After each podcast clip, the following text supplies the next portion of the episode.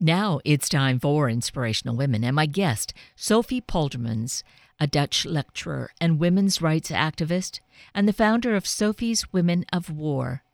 Sophie has documented some World War II history in her new book, Seducing and Killing Nazis. Hannie was executed just before the end of the war, but Sophie personally knew Truus and Freddie for 20 years and worked closely with them. And while this was so many decades ago, we're going to hear from Sophie why we must always be alert, know the past, because history has a way of repeating itself, and we need to be on guard. So let's meet Sophie Poldermans and hear her passion. Sophie Poldermans, good morning. Thank you so greatly for being with us this morning. Good morning, Kate. Thank you for having me. I really appreciate that you are who you are, passionate about the work that you do, and really that you're spending this much time with us this morning, which obviously is not adequate time. But fortunately, we have this incredible book that you've written that will really be the resource material that any and all of us need to really look at the details of the story that you tell and that we're going to touch on this morning. Seducing and Killing Nazis, Hannie, Truus, and Freddie, Dutch resistance heroines of World War II. And it's now, you know, edging closer to nearly a century since all of that happened. But 75 years ago was when the war ended. And thankfully, you're motivated to be writing this story and sharing it with us. So thank you. And then share with us your motivation. What has been driving you, Sophie? Well, ever since I was in high school, I was fascinated by war in general, and then by World War II in particular, because I heard the stories from my grandparents. And I grew up in Haarlem, which is a city 12 miles west of Amsterdam.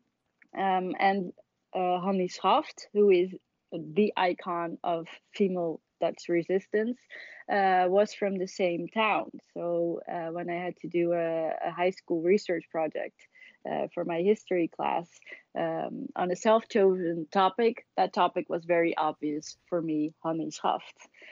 And I was really looking for strong female role models. And so I ended up researching Hannie Schaft's life and resistance work.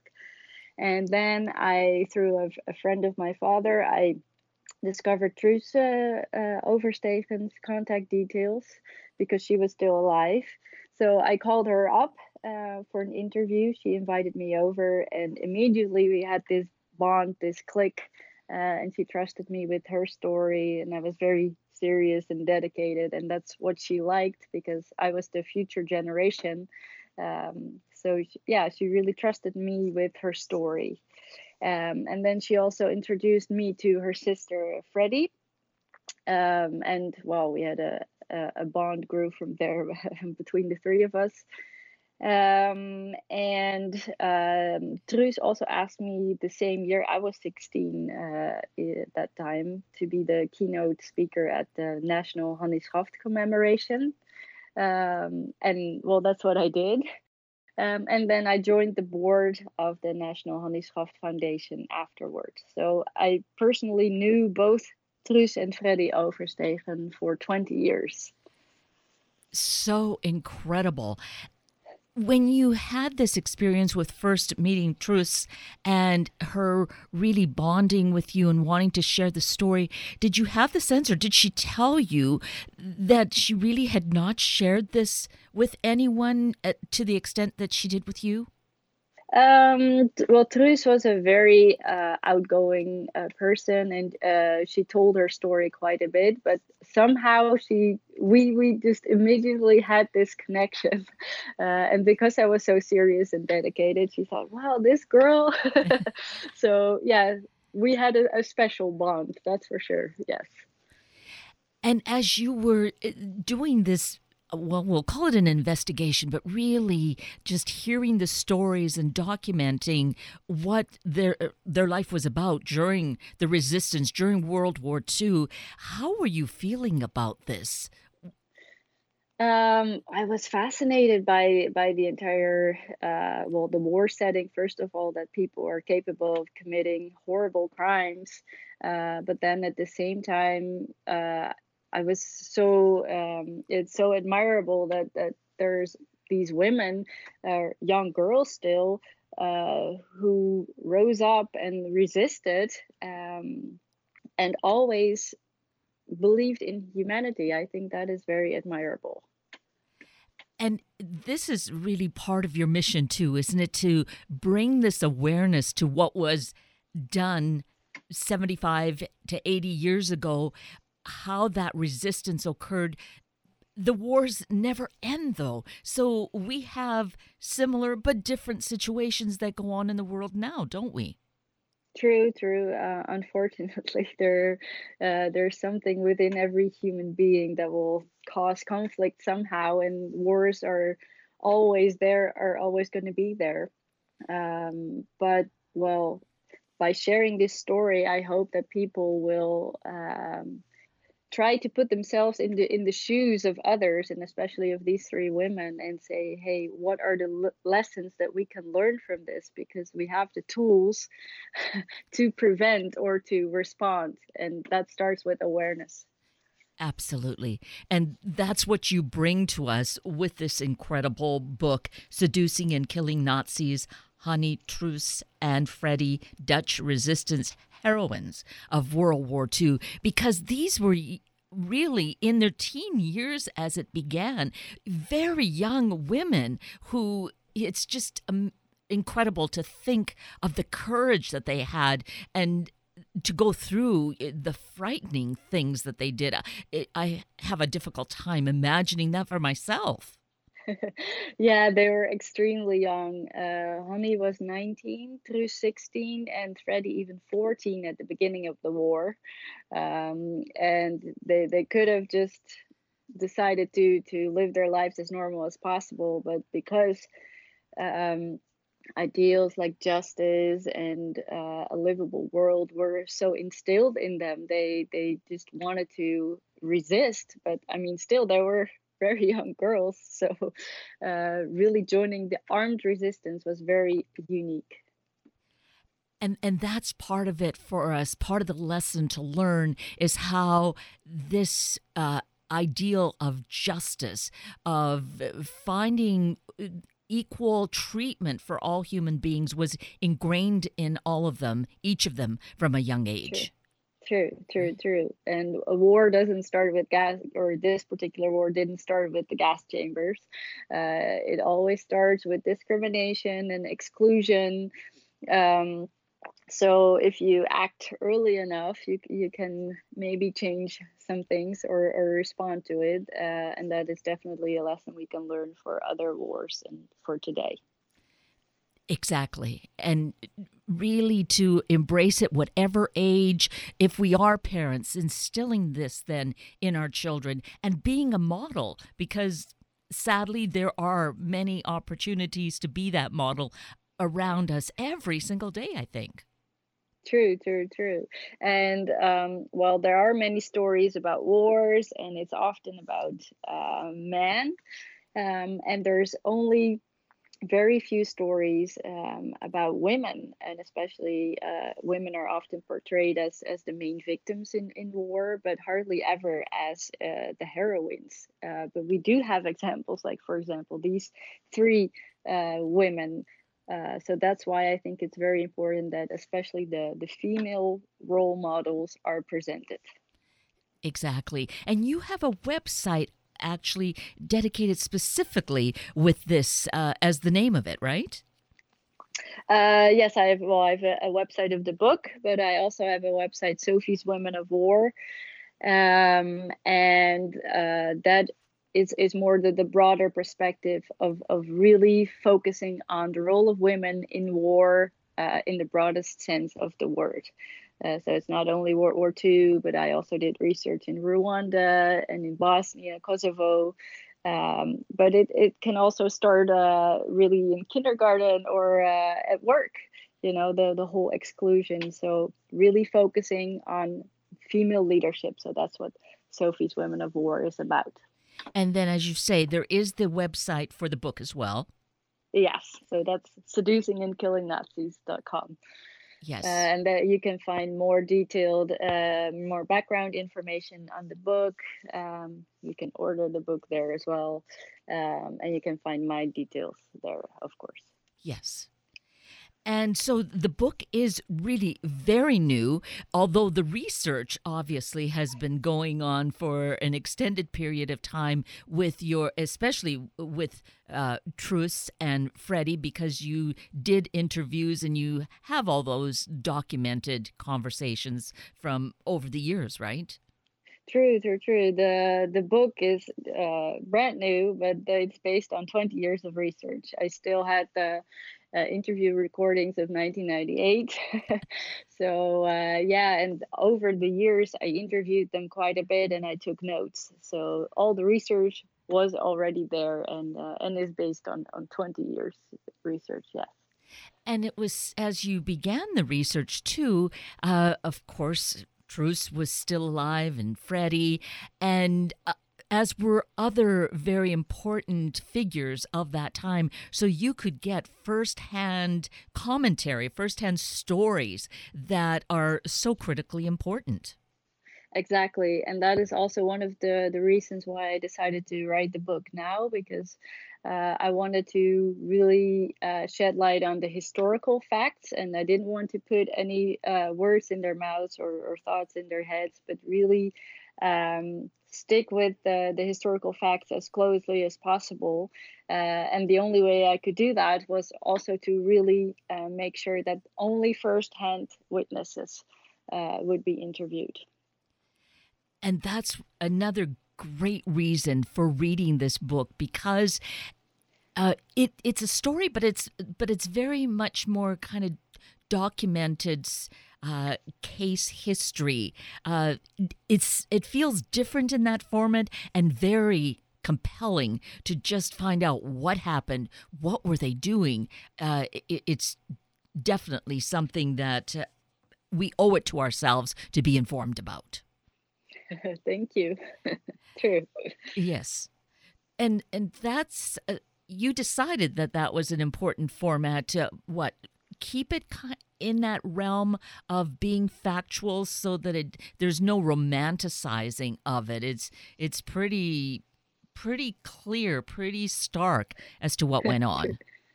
True, and that is also because I knew Truus and Freddie for so many years. At first you always hear these heroine stories. Hannie Schaft herself was unfortunately executed by the Nazis 3 weeks before the end of the war. So she became this huge icon and the heroine. But I wanted to, in this particular book, by just setting out the facts and the interviews, I wanted to show that there's also another side to it. I mean, the three girls were heroines, definitely, but they also had to live with Truus and Freddie after the war, had to live with the burden of their experiences. They had nightmares, and so there is no I have no romantic image. They were no cowgirls, but they were human beings and were haunted by their experiences later on in their lives. And perhaps as we live now, we have the advantage of more research, more understanding. So we know that PTSD is a fact. It happens and makes total sense when one thinks of the horrors, the atrocities, and the actions that anyone needs to carry out. But these young women were carrying out, learning to shoot a gun, having to kill people, which is, they say, is a horrible thing to do, and yet they did it for justice. True. Yes, and so they did suffer from depression and PTSD, but it was not known at the time, like you said. So yeah, nowadays they would be diagnosed as that. Yeah, they did shoot people and they were very young. So can you imagine what an impact that has on the rest of your life?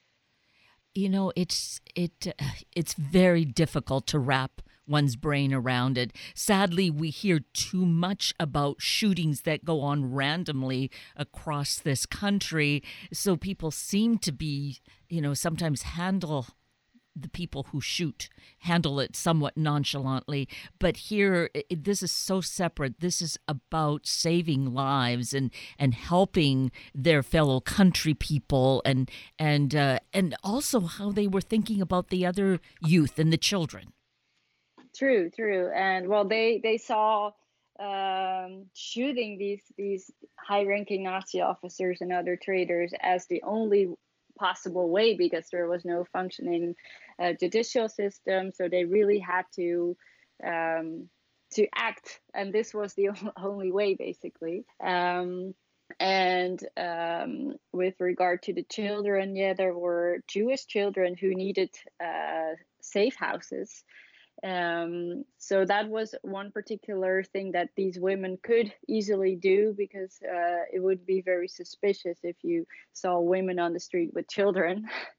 There were a lot of Jewish children that needed safe houses. Truus and Hannie brought quite a few Jewish children to safe houses, but on numerous occasions, the children did not survive, unfortunately, and especially Truus was extremely traumatized about that. She told me a story once that she was in a boat with all kind of Jewish children, and then they were bombed by the Germans. So the boat tipped over and the children all drowned. So that was not without risk either, and very traumatizing. And Freddie, the youngest, she had pretty dark features, so she could easily be qualified as a Jewish character. And she was really young, and she looked even younger than she actually was. So she could have easily been a Jewish child herself. So she couldn't really help with providing the Jewish children with safe houses, because she would risk her own life. And didn't the two sisters... I think it was they who said that they lost their room to a Jewish family because they were hiding the Jewish people in their home. That's true. That was already in 1934. So that was 6 years before the beginning of the war.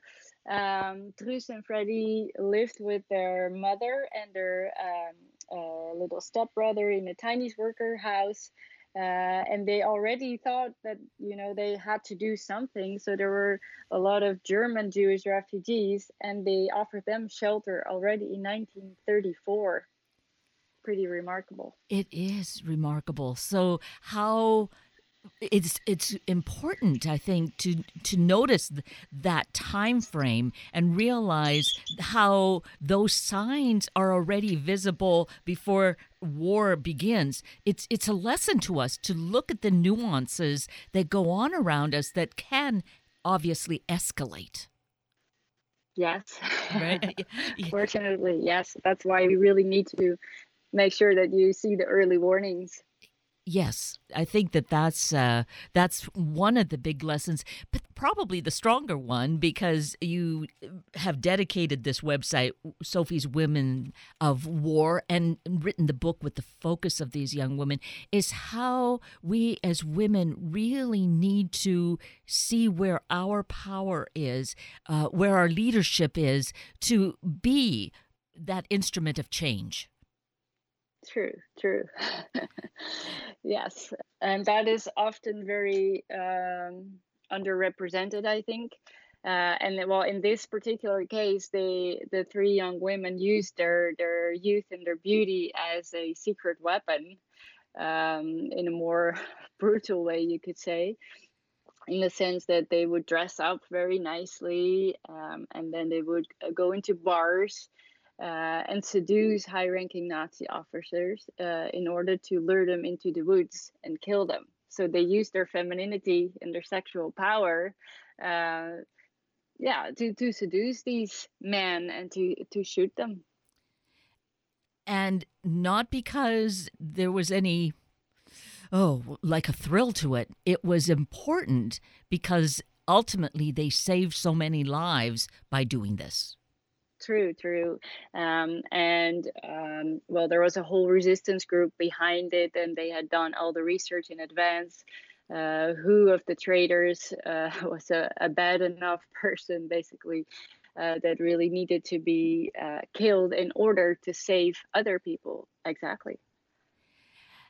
And at least initially, being young women or being women, they were able to carry out their work because it was not thought that women would do this sort of thing or be capable of doing it. So they were able to really carry out a lot of missions.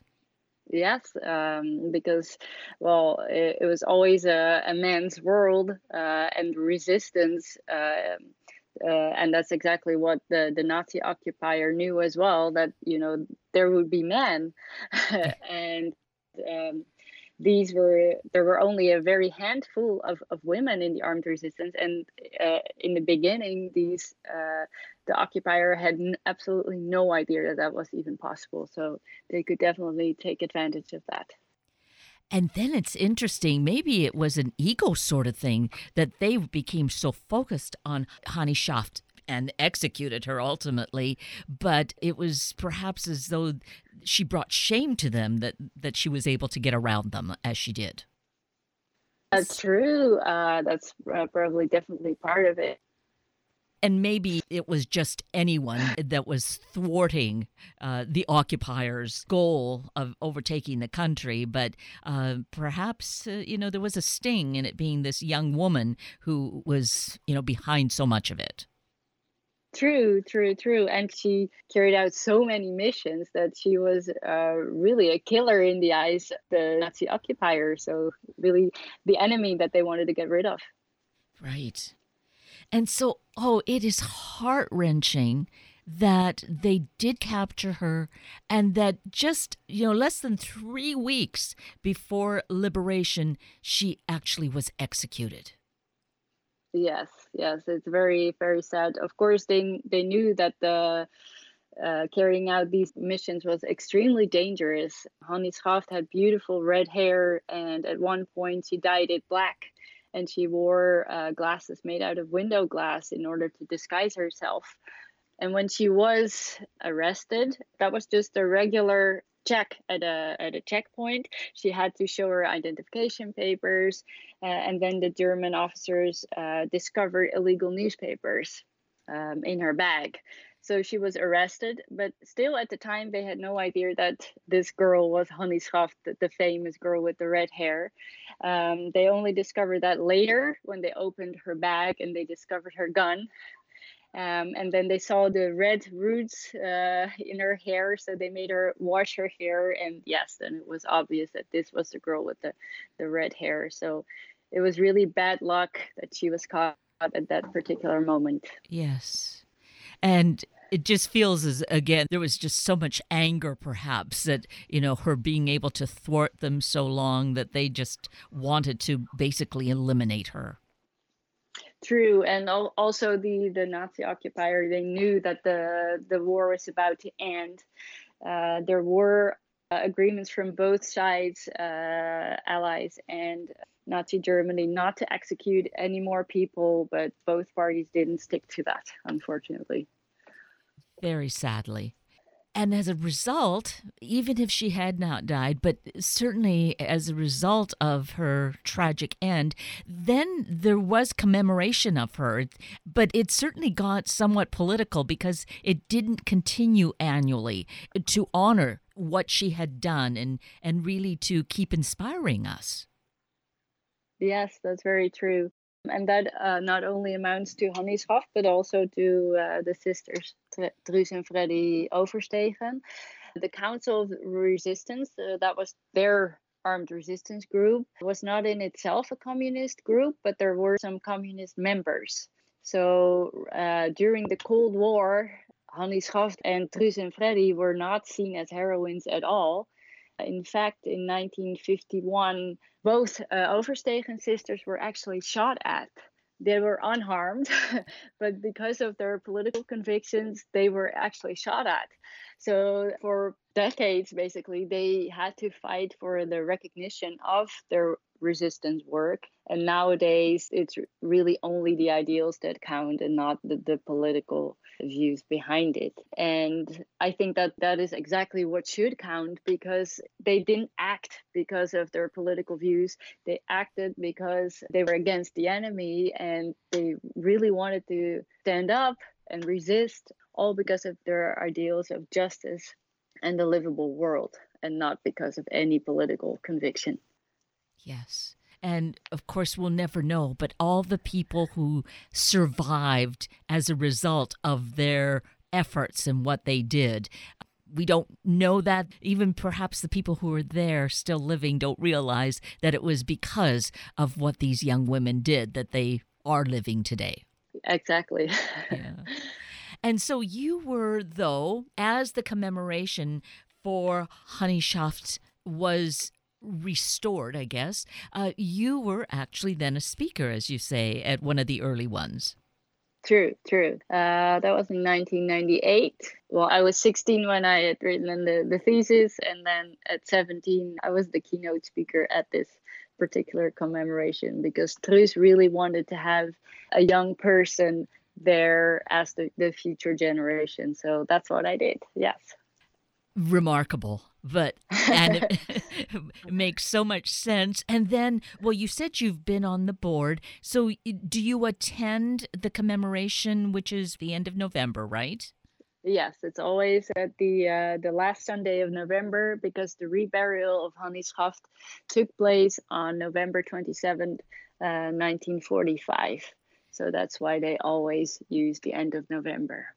And it is an annual event now. True, yes. And so to follow this and to know what is happening and to use it really not just to be aware, but to have inspiration to do our own kind of activity, we can find out the information through both of your websites, correct, Sophie? Yes, definitely. So let's make note of those once again. Yeah, so there's the website on the book, seducingandkillingnazis.com. And there's one on the broader role of women in armed conflict, which is Sophie's Women of War.com. Which is great. And now you have the opportunity to do some travel and to promote the book wherever you get the opportunity, correct? Yes, that's correct. And so it's been, yeah. And it's been, what's the reception been? Wonderful. I'm really amazed by everybody really wants to know more about the story, and yeah, very, very positive reactions. I really like that, and really good questions from people in the audience. So the questions and the reactions, do you see that there is the taking of this not so distant history and seeing its application today? Yeah, I think that people are really looking for stories and for role models, basically. They need some guidance. In today, there is so many things going on, also with the rise of neo-Nazism, and people need something to hold on to. And these girls with their ideals will really help them with that, I think. Yes, absolutely. These key things that are going on in our country here, but certainly we see it happening throughout Europe as well and globally. So it's not an isolated situation. No, it's not. It's always action, reaction, of course. And yeah, I can see it in Europe happening as well. But yeah, it's really shocking if you look at the studies that show such an increase in Holocaust deniers. Then I think, well, this story is more important than ever. And you are such a courageous but strong voice, I feel, so Sophie Poldermans, in bringing this to us, having this passion. And it started really at a young age, which is important, and it continues. So just congratulations for sticking to your passions. Well, thank you very much. I think it's very important to always, have a moral compass and follow that no matter what. So thank you for also sharing the story through this book, Seducing and Killing Nazis, Hannie, Truus, and Freddie, Dutch resistance heroines of World War II. This is so remarkable, and having this opportunity to speak with you has been such a gift. Many thanks. You're welcome. And with that, we're at the end of a very full hour of Inspirational Women with Sophie Poldermans and Sunday Morning Magazine with voices to stop vaping. They are Vince Wilmore, Meredith Berkman, and Philip Furman.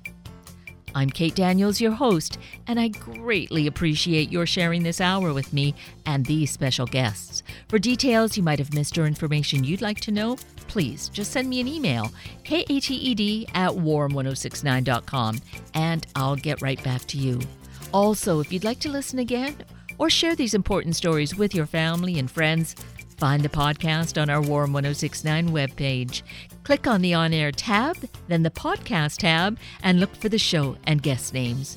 I now wish you and your family a day of finding your mission and committing to it. Have a week of the same, and then please plan to join me again next weekend for another hour of Sunday Morning Magazine and Inspirational Women on Warm 1069. Good morning.